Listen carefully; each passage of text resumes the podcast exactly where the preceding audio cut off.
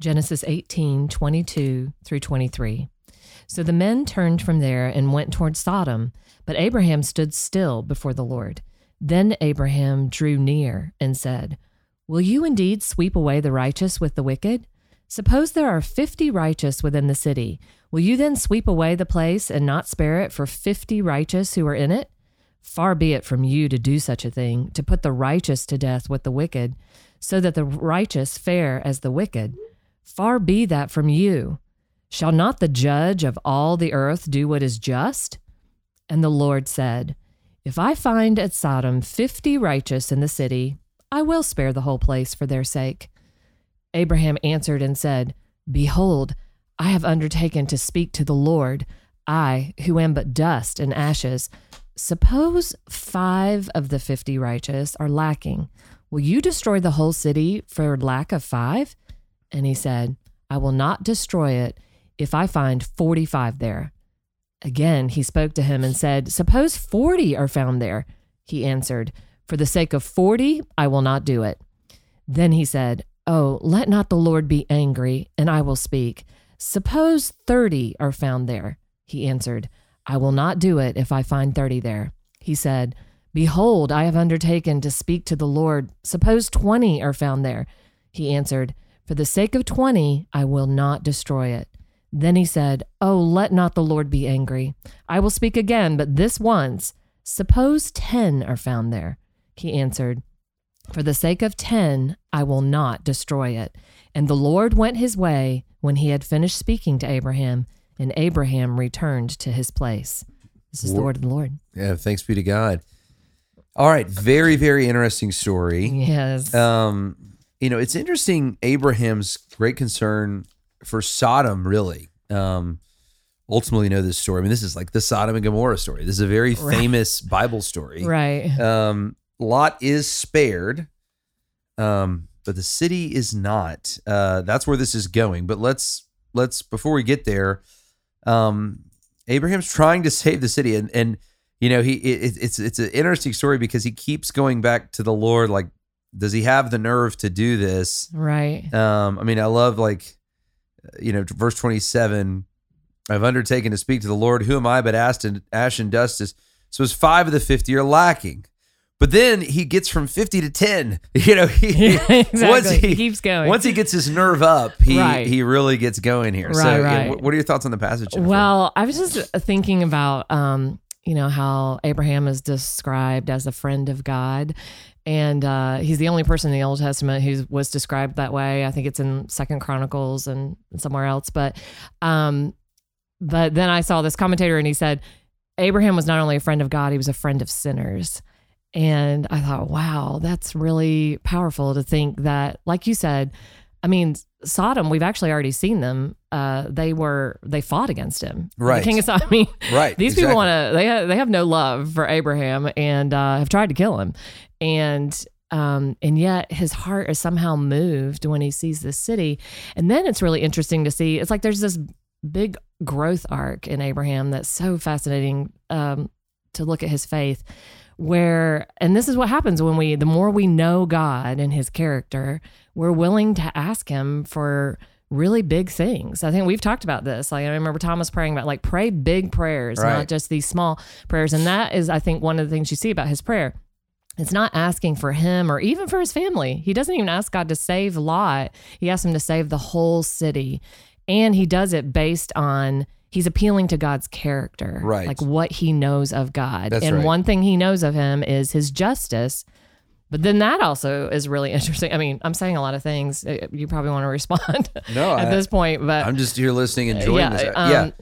Well, it yes. So let's let's kind of talk about a few of the things you've talked about. Yeah. So one of the things here is it is as if Abraham has some sense that the justice of God is severe. Yes. Right. I don't think he's ever seen anything like he's about to see with Sodom and Gomorrah, but he he knows. I mean, when, when this whole destroy the city, he knows that is a severe destruction. And again, like just just to kind of set the stage here, I mean, fifty people is not a large percentage of this city. This is a large city. Right. And he's saying, but in this city, if only 50 are found, God, I know you love righteousness, right? To your point, he's he's appealing to the righteousness of God. Would Yeah. you spare the city?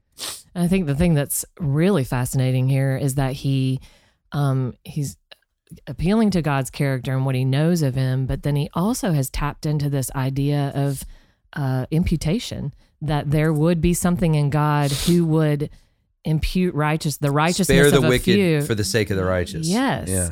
And that is, it's like you can see him growing theologically in his understanding of God and making an argument. It's like he's approaching him, um, you know, as a judge almost, like making his case, I guess. yeah, like I think, and I think that's a great point. So, like, if you're kind of new to reading the Bible, look at how much of what we would say, like, our classic Christian doctrines or gospel doctrines are in place here. So, yes, this is this is imputation.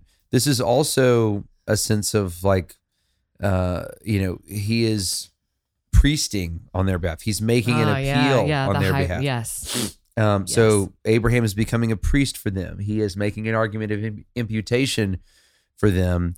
Um, and later, you know, uh, we learn in Hebrews when he sacrifices Isaac in Genesis 22, we learn in Hebrews that he reasoned that God could raise the dead. We'll we'll get to that in a few days here. Right. But so now he's like got resurrection. So it's kind of like when when it says that Abraham by faith um pleased the Lord, it was counted to him as righteousness. hmm There's a lot to that faith. And Right. so um right.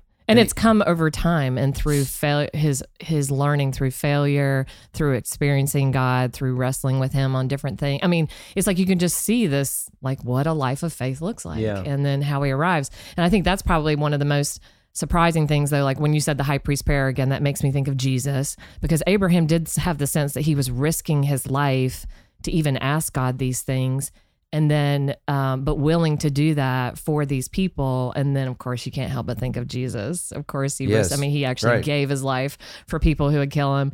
Um, and yet he still like prays this prayer for god and appeals to his justice saying you don't pour out your wrath on these people because i paid. You're a just god. You wouldn't have you wouldn't ask for double payment like i've paid the price yeah, and good. I know, and then I think that's another thing about the story that's so surprising. Like you can just feel it, like he's going from 50 to 45 to 20, and he gets to 10 and then he stops.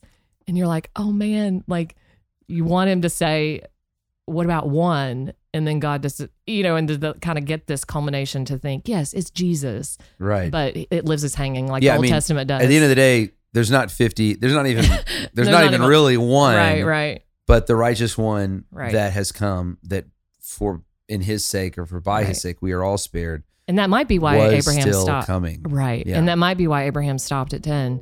Maybe he was starting to have the realization Wait a second. there's no Yeah. who who Is could do Lot this really for us. righteous? Am I really righteous? You know. Right. So, Yeah. well, great stuff. Well, this is great. I can't wait for tomorrow. For Jennifer McClish, I'm Jason Dees. Thanks for listening.